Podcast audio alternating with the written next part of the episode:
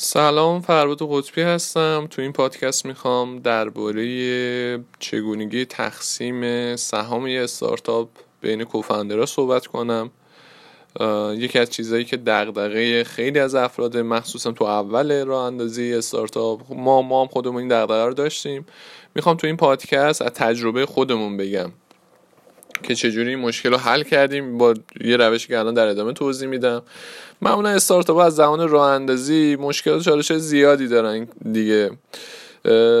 یکی از اون بحثا تیمه به خصوص تو اول کار. زمانی که هسته اصلی فقط کوفاندران هنوز کارمندی ندارن و دارن تو مسیر پیشبرد استارتاپشون میرن این چالش ها رو دارن.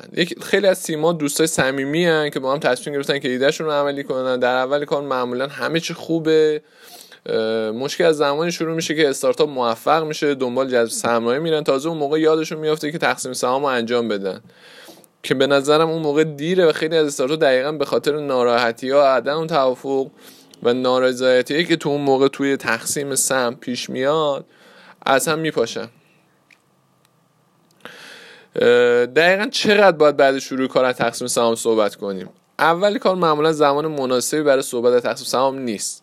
چون طبق تجربه معمولا اول کار خیلی پایه انجام کارن ولی وقتی وارد اجرای میشیم به مرور ریزش می‌کنن. طور مثلا که از که ما کار می‌کردیم اول کار ده نفر بودیم که بعد اینکه کار شروع کردیم شیش ماه گذشت فقط سه نفر موندیم و حالا جدی کار رو ادامه دادیم. باید حواسمون باشه خیلی هم دیر نشه. به طوری که عقب بیافته و در زمان جذب سرمایه مثلا تازه بخوام این کار رو انجام بدیم. از نظر من بهترین موقع صحبت از سهام زمانی که بعد از ریزش افراد که حالا رفتن هسته اصلی کوفنده را مشخص شده اون موقع زمان خوبیه. یعنی دیگه می‌دونین افراد پایه کارن و می‌دونین می‌خوان کار رو ادامه بدین. خب اون زمان زمان خوبی برای صحبت کردن در این موضوع. ولی متاسفانه وقتی تیم‌ها به این مرحله می‌رسن چون به خاطر این مسائل مثل رو دروایسی جدی نگرفتن کار معمولا این قضیه رو عقب میندازن که بعدا آسیبای بدتری می‌خورن.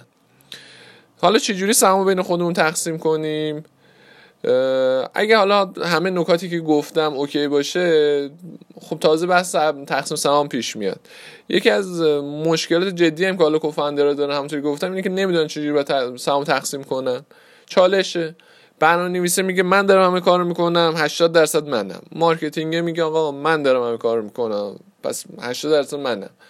هر کی ساز خودشو می‌زنه دیگه چون بحثم کیفی معمولا نتیجه هم نمی‌تونن بگیرن. ما اومدیم حالا چیکار کردیم؟ اومدیم اینو یه ذره کمیتر کردیم.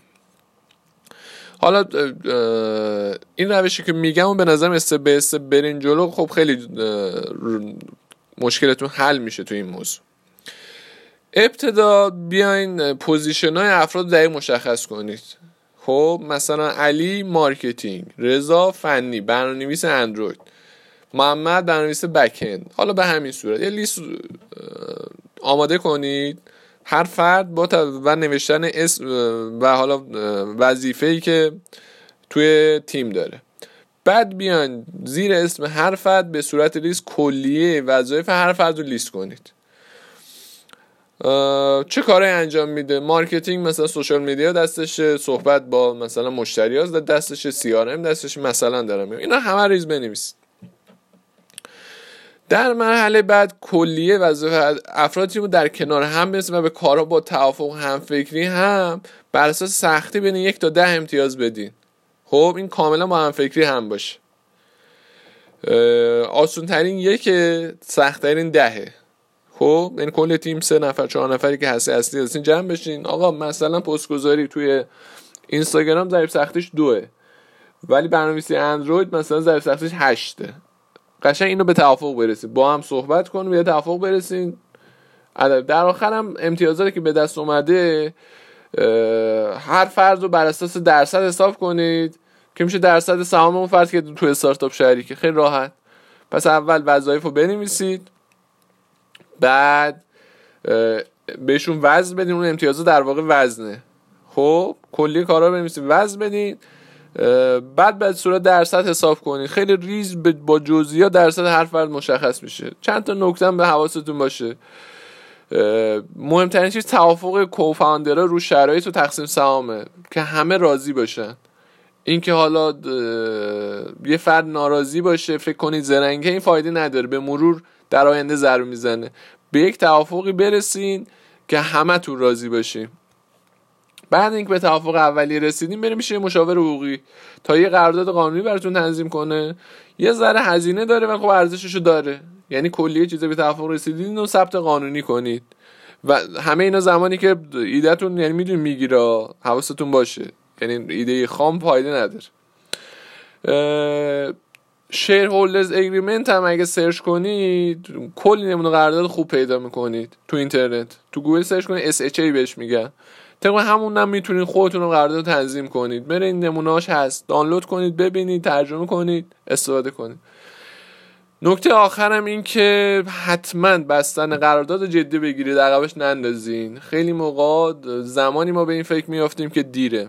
امیدوارم این پادکست براتون مفید بوده باشه. اگر احساس می‌کنید برای دوستان دیگهتون هم مفیده لطفا براشون ارسال کنید. مرسی که تا پایین پادکست همراه من بودین. ممنونم.